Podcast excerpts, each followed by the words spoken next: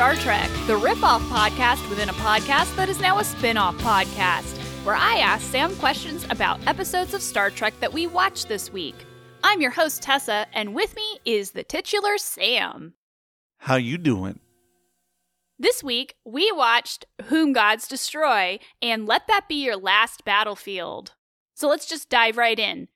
Whom Gods Destroy is the 14th episode of the third season of the original series, written by Lee Erwin, based on a story by Lee Erwin and Jerry Sohl, and directed by Herb Wallerstein. It was first broadcast on January 3rd, 1969. Kirk and Spock beam down to Elba 2, which is not at all significant, to an institution for the last remaining people in the Federation considered criminally insane with medicine that might eradicate mental illness altogether. They quickly realize that the inmates have taken over the facility under the leadership of Garth, a former starship captain with delusions of grandeur. Garth embarks on a cat and mouse game with Kirk to try to trick him into giving up the password to gain control of the Enterprise. Sam, what were your first thoughts on this episode? Before we get to that, you talked for so long, I have three things. Let's backtrack. First of all, whomst did God destroy on their last battlefield? Two, able was I ere I saw Elba. And number three, party on Wayne, party on Garth. I, I do love halfway through viewing this, you were like, this planet's name is Elba? Also, about two seconds into this, you were like, that's Batgirl! So that's all your reactions from this episode, right? I wouldn't know that voice anywhere, even if she's not wearing the wig.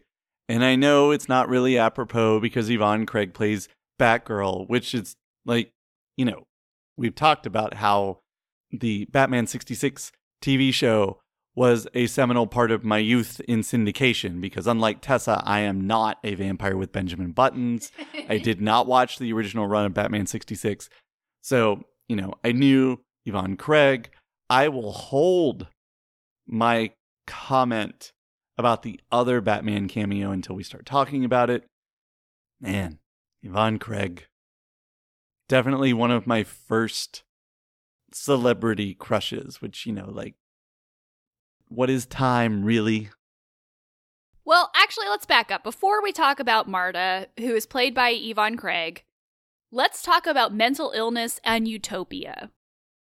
The premise of this episode is that because the Federation is a utopia, they have managed to almost completely eradicate mental illness. Kirk actually says this in the captain's log voiceover at the beginning that these are the 14 people left who are criminally insane in the Federation, and they think that they found a cure for them, which what what is this cure? Like is it like aerosolized serotonin? Like I I don't know. Anyway, can we have that? I want that, Tessa. Can you make that happen? What did you think about the way that mental illness was presented in this episode in its relationship with Utopia? First of all, typical Tessa. I want to talk about Yvonne Craig. You want to talk about mental illness in Utopia. Fine. We'll I'll get there. fine. I'll play your game.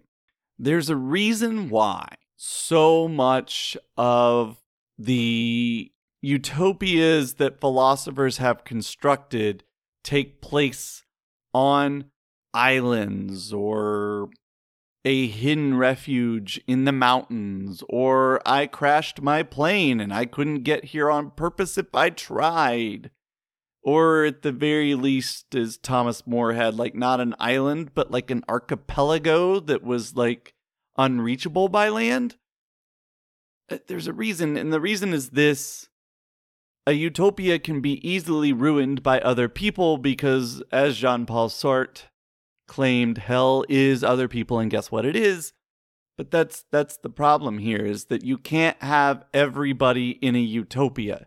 You have to pick and choose. And of course, we could go back to the other episode with the Platonians, and uh, the other element of that is you cannot have a person in charge of the utopia for too long, or they'll become mad with power, and then we're back to mental illness again. So, a true utopia, the way that we're being asked to conceive of it in this show, is communism. I'm sorry, it is. It- it- because basically, Why are you apologizing? well, I mean, you're probably you probably gasped audibly when I used the c word, and I'm sorry. I know we're not supposed to use the c word on this podcast because it's a clean podcast, and then I used the c word anyway. I'm sorry. I'm sorry. You're gonna have to put a content warning at the beginning of this episode. Content warning: communism.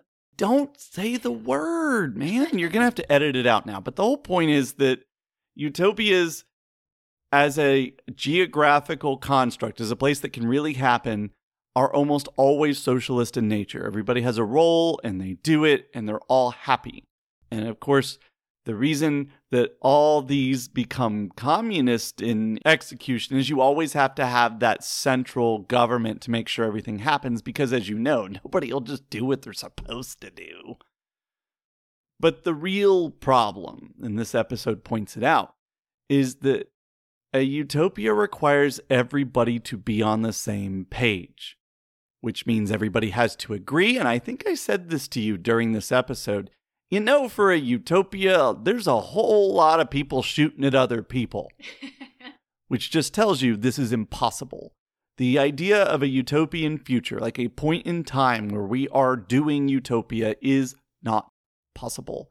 And so it further stands that this is always going to be a problem mental illness because you know it's not like some nefarious evil where you're like screw you i won't do your communism. I mean we're not republicans we're just mentally ill. And you can't get rid of that because that's just people.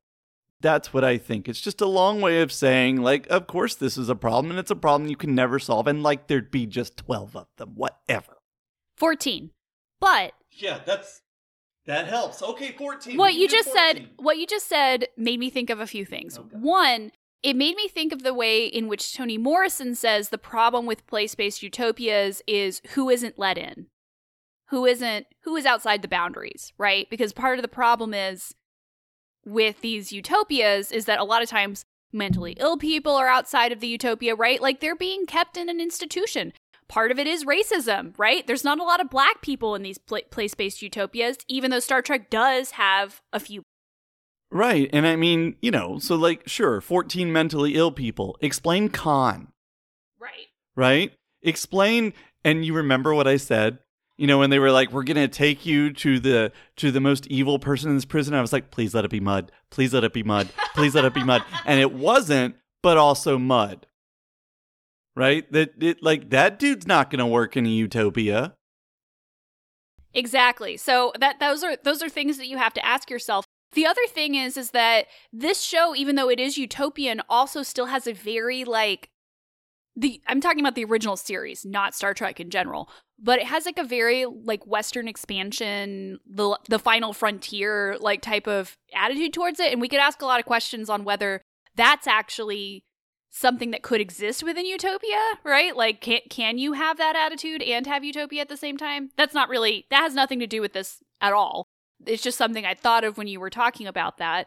The other thing i thought of which brings us right back around to batman is is this arkham asylum? I was getting real arkham asylum joker harley quinn vibes off of this episode. Uh, i mean i'm gonna say no and here's why i did not see any riddler trophies then Talk about Riddler trophies. Let's- they suck. the Riddler trophies do in fact suck. Oh my god. Garth, the main antagonist of this, who can shapeshift, and we're led to believe that so he's a really decorated starship captain. Kirk's constantly talks about how he's like the model for what a starship captain should be, that his like exploits are taught in the academy, but he was grievously wounded at some point crashed on a planet, went to a planet where they taught him how to shapeshift or like control the molecules of his body so he could heal himself. The implication is is that being able to do this was just too much for his sanity and so he went insane, tried to kill the people of this planet, which I want to hear from the people of this planet that he went to. Like are they like, "Oh my god, we will never teach a human how to do this again. They can clearly not handle it." Like, seriously. Anyway, what did you think about Garth, his shape shifting ability, his very Napoleon esque thing that he's got going on, the way that he tries to interact with Kirk? I mean, and and based on what you just said, this is clearly Stephen Strange. Like what would actually happen to somebody like Stephen Strange? Oh, I'm going to use my power for good because you were a good person before? Sure, let's say. Uh, so here's what should have happened. Okay? You ready? This is this is the Star Trek episode that should have happened. Take me to the prisoner. Well, I'll take you to the prisoner. Spock leans over and says to Kirk, "Okay, look, dude something's something's not wrong. It's gonna we're gonna get in there and it's gonna be it it's gonna be the guy, it's gonna be the warden and this guy has shapeshifted into the warden. I don't really know how, but that is clearly what's happened. And then they walk down the passageway and, you know, walk down and they get a good look and yep, it's the warden. And before Garth has time to do anything, he's been Vulcan death pinched and it's over. And that's the end of the episode. This has been an episode of what would have really happened in that episode if these characters were actually true to their characterizations. But nope, Spock's an idiot for a little while. It's convenient how that happens. So Very the, so the, so the plot can Very happen. illogical. But yeah, I think Garth in a lot of ways functions as a double for Kirk. Like, what if Kirk had even more delusions of grandeur? Again, he's actual Stephen Strange, and Kirk is like the Stephen Strange we want. Does anybody want Stephen Strange? Like, does anybody want? It's like Star Lord. Who wants? Who wants Star Lord? We just have to put up with him. Which, come to think of it, Chris Pratt's a great casting for that. Actually. Anyway, that's. I mean, you're right. I guess they are mirror images. All right, I know you actually just want to talk about Marta, who is. Uh, there are 14 inmates in this. We don't really get to see a lot of them besides just kind of standing around doing whatever Garth wants, but we do get more of Marta, who seems to be the only female inmate. She is obviously an Orion sex worker. We haven't really talked a lot about the Orion slave girls yet. We've seen them before. We saw one in The Cage. We saw one in the menagerie. We've seen them before in certain situations. We can talk about the Orientalism of the type of dancing that she does. Although I did find it incredibly hilarious that Spock says, Oh, yeah, the Vulcan children dance like this. I would like to see that episode. Thank you very much. But what do we think about the pathological liar who tries to pass Shakespeare off as her own, tries to kill Kirk because she wants to sleep with him? Marta, played by Yvonne Craig. Okay, first of all, this this character was awesome. And and I I have two things that I want to say. And I know what you're thinking. The first one's going to be a joke answer and the second one's going to be serious. Well, jokes on you. They're both joke answers. The first one is I like Tatiana Maslany as much as the next person who watched the first season of Orphan Black and thought it was cool and watched the second season and went, yikes, and stopped watching. But hear me out, Marvel. I know she's DC, but like we're okay with that now. Like they go back and forth all the time. Time machine. Go back, get Yvonne Craig. She's apparently already cool with the green makeup. We're not going to have a J Law situation. You're also not going to treat her terribly, so it's not going to be another J Law situation. There's your She Hulk right there. Yvonne Craig. That's that's my idea. If you're going to use time travel, use it for something good. That's all I'm saying. Number two. Every show's better with a Harley Quinn character. That just proves it. Right? That's it. That's it. That's all I got. It was awesome. I just I love the scene where she's like, I write poetry, and then immediately just deadpan starts quoting Shakespeare, and they're just like, You didn't write that. And she's like, You can't prove that I didn't. It's it's so like I've never had a student do that. I've had students blatantly plagiarize and they just crumble when you call them on it. Like they're so surprised that you called them on it. They just wilt. And it's like, come on, just once. Try to sell it. Yeah, you wrote Song of Myself. Sure, you did. I would, I, if somebody just had the the guts to pass it off as their own, I would no further questions. You get an A. Like that's commitment. And finally, what did you think about the other side of this episode, which were these very brief scenes of Scotty and McCoy trying to figure out what the heck is going on down there? They keep asking this person who looks like Kirk for a password. It's obviously Garth. He doesn't know the password. They start trying to break into this planet, which is apparently so well shielded that you can't get into it. What if William Wallace had been like, I'm not in your room. I'm not in. Uh, you can come in, but what's the password? What's the password? What's the password? Hey, hey, you want Scotland? You can have it, but what's the password? What's the password? What's the password? they're so concerned. They keep looking at each other with much, much concern. And they're like brainstorming. Like McCoy's like, can we just put someone uh, like else down at a different part of the planet? And Scotty's like, no, they'd all die by the time they get there. And you can see the look in McCoy's face. He's weighing the possibility like, would it be worth it? Okay, hear me out. What if we created a a ray that would shrink somebody down and then we injected that person inner space style yes that is an 80s film reference into another person somebody who is wearing, I don't know, a red shirt. Scotty looks vaguely offended, but lets it go. And so then you just transport that person down and they die, but the person inside is protected by the meat suit that just sacrificed himself for the team. And then that person went and saved them. So they like Ant Man style, like punched him while he was getting bigger. And then Chewbacca showed up with spider legs. That's all I got. I'm sorry, I said finally, but I actually do have one more question Of for you. That's you really important. The scene where Spock has to choose between the real Kirk and Garth pretending to be Kirk. I mean, seriously, that is the easiest thing in the world. Kirk is the biggest turd. So all you have to do is exactly what Spock did figure out which one's the biggest turd, which he instantly did.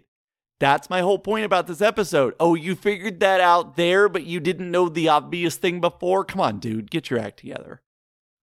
All right, moving on to our second episode of the week. Let that be your last battlefield, which is the 15th episode of the third season, written by Oliver Crawford, based on a story by Gene L. Coon, writing under his pen name Lee Cronin. I feel like this this week was all adaptations. We're doing short stories into episodes of television. It was directed by Judd Taylor, and it was first broadcast on January 10th, 1969. Very famous episode. The Enterprise intercepts a stolen shuttlecraft while on a mission to decontaminate a colony and picks up a unique half black and half white alien, Lokai, claiming to be a political refugee. They quickly pick up another passenger who is half white and half black, Bele, who claims to be a law enforcement rep seeking to capture and return Lokai to their home planet. This is a very famous episode of Trek. Most people have seen the half white, half black. They kind of know the premise of this already. I'm just going to throw it out there. The giant elephant that's not even in the room, it's like the room itself. painted on their faces. Racism metaphor. Mm-hmm. So both of these people, Lokai and Bele, come from Arianus, which is a planet that ha- it is populated by these duochromatic beings, but some of them have white on the left side, some of them have white on the right side, and vice versa, and they're incredibly racist towards each other. I don't even know how to ask the question. Thoughts? give me the mic. Okay. There are there are many things to say here, and I just have to start with this one. Holy criminal cameo, Batman! now let me get close back up to the mic again.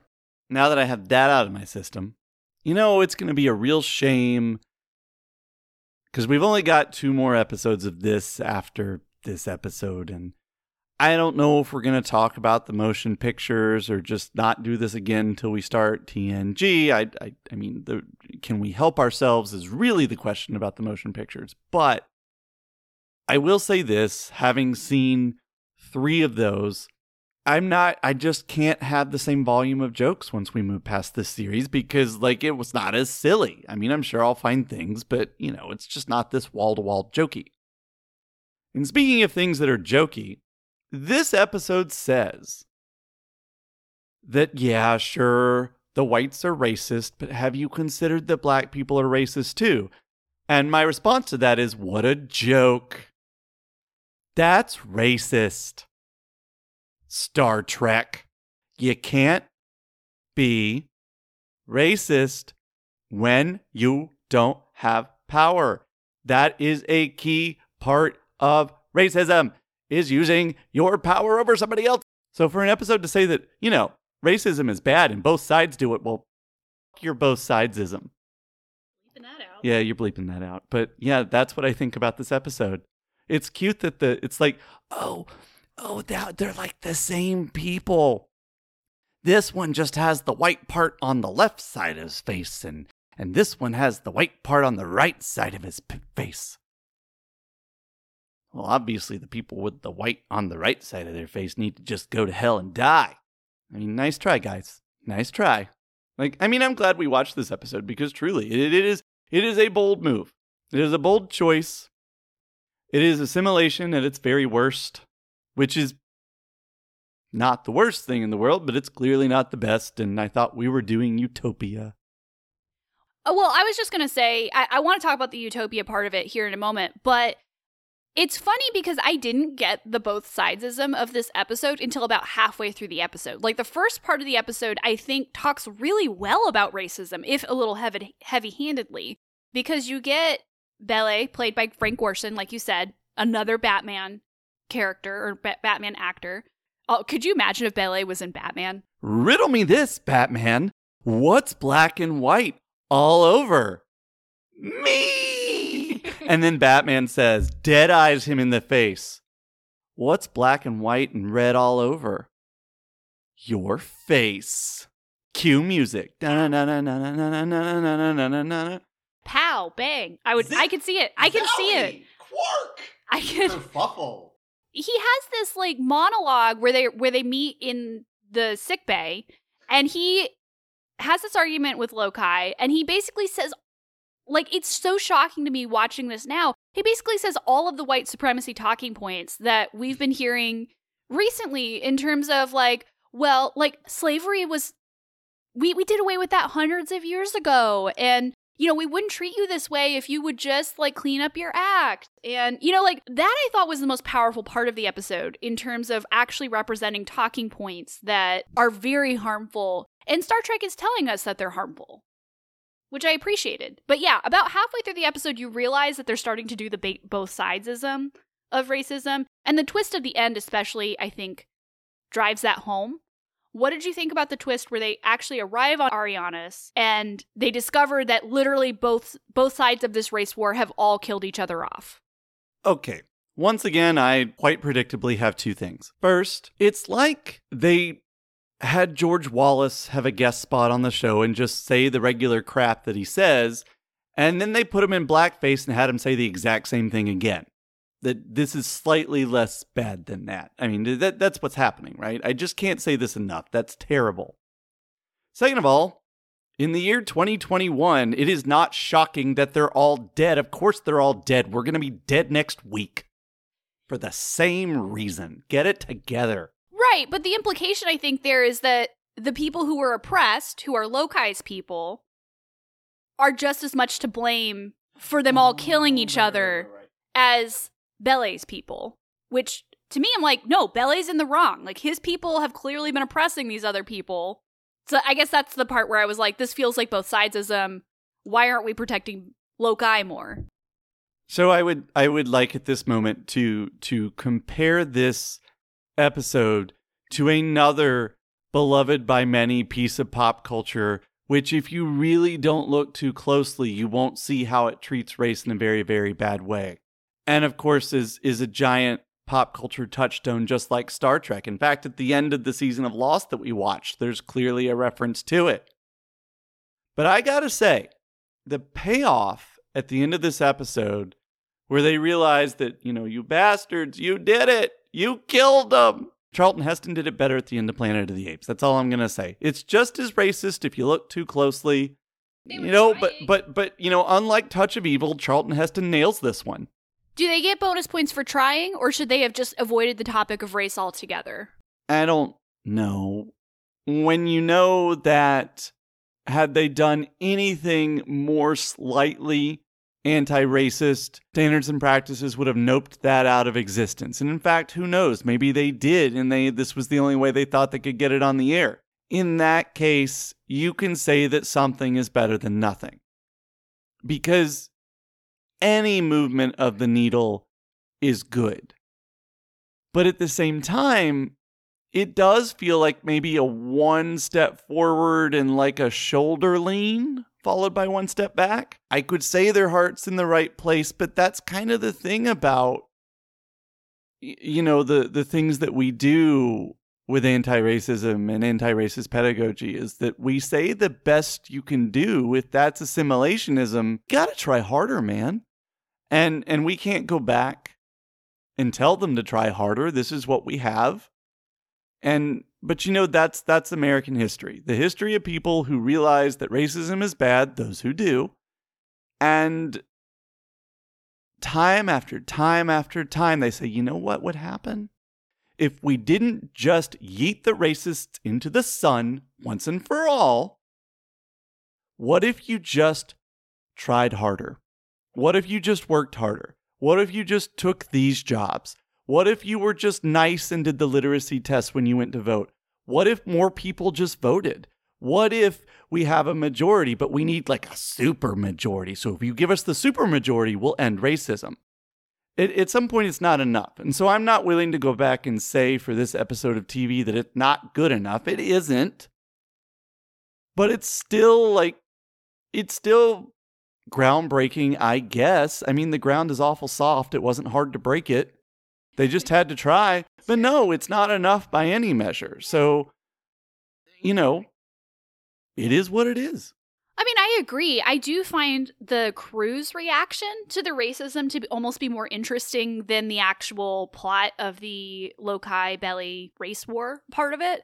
Because, like you said, this is supposed to be utopia, and we get that very clearly in the terms of the crew do not seem to understand what's going on. They there's a really good scene at one point where Lokai tells the crew, like, just kill kill Bele, which on the one hand I'm like, yeah, maybe we should just kill him. But the crew does not understand what he's asking them to do. Chekov says, we don't kill people. And it's just it's really interesting to me that the crew just seems so naive about what is happening here. Like in the Federation, racism apparently has been so eradicated that they don't understand the type of discourse that's happening between Lokai and Bele.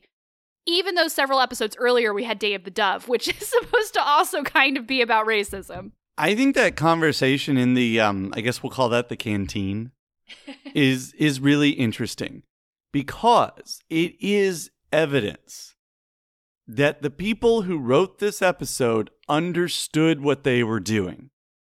They understood what racism is.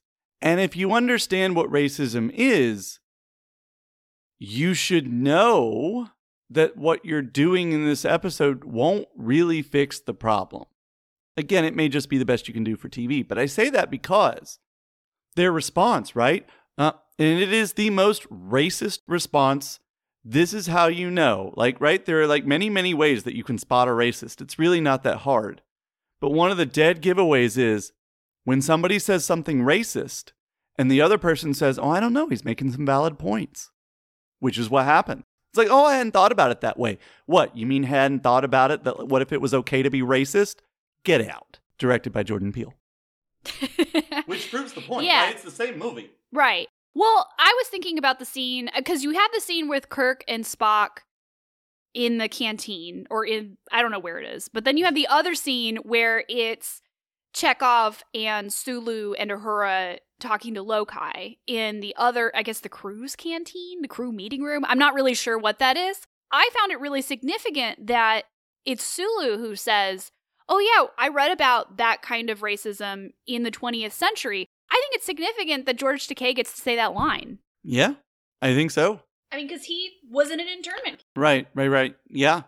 Which I, I, I think maybe that was an attempt to say, by the way, racism isn't just white and black, or just, I mean, it is just white, but it's not white against just black people. They can be racist against lots of people. They're really good at that, I think. So I guess Star Trek has like a canteen. So this is one of the big differences between Star Trek and Star Wars.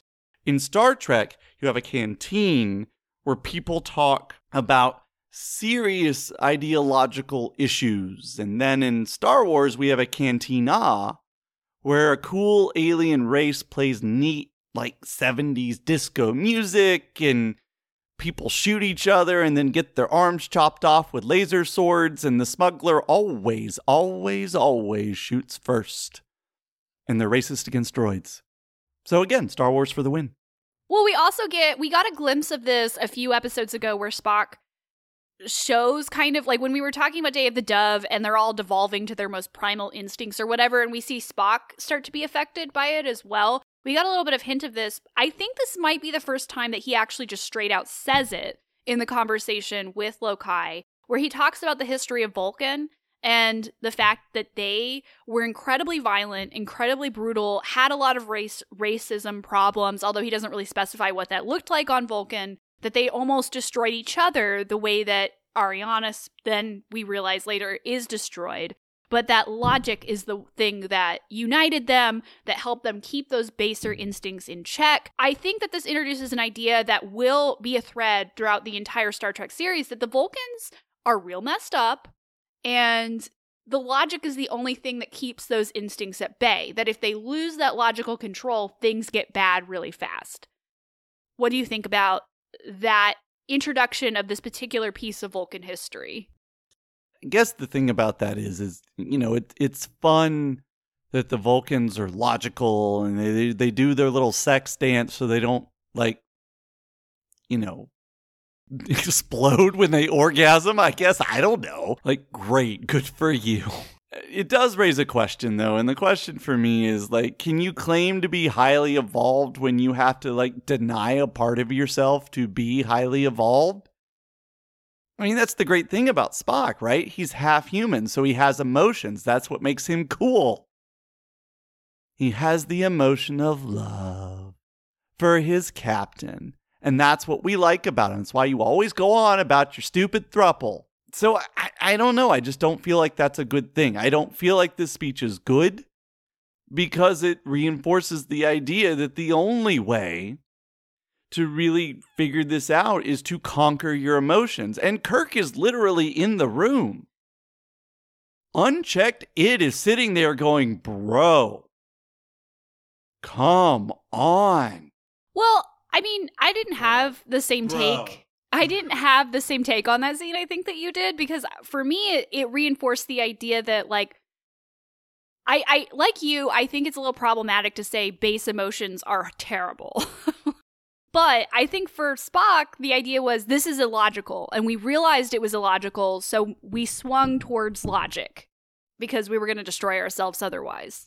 At one point, it, I, this is one of my favorite Kirk moments, is in this episode though, where Bele takes control of the Enterprise through some unexplained mind control situation to try to take it back to Ariannus. And Kirk literally is like, I will destroy this ship rather than let I am the captain, and if I'm not the captain, I would rather see the Enterprise die. And they almost actually do the self destruct sequence. I have to ask you, first of all, what did you think about this? I'm not in your room, like ABC Kirk. and second of all, what did you think about the fact that basically the password to destroy the Enterprise is one two three four? You know how much I love ABC. you know how much I love it. That's why, like, I'm like, take the Harley Quinn character with you. Yes. Make, but I don't know. You've got a bunch of no names up on the bridge. You don't even have to replace one of the good ones. Just get rid of the ones we don't care about and have ABC up on the bridge with you because That's a vibe, and I love it. I love it when unchecked id just goes full big turd energy.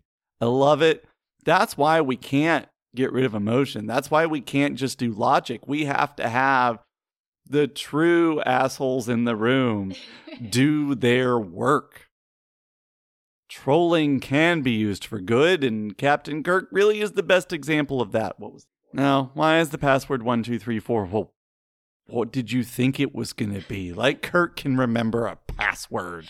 yeah, I know. In the previous episode, it was like a big chess, three D super strategic chess move that nobody could possibly know except for him, and he did the the the Kobayashi circle thing. I don't care. He obviously somebody uses one two three four as his password, or when he can't use one two three four, he uses password as his password.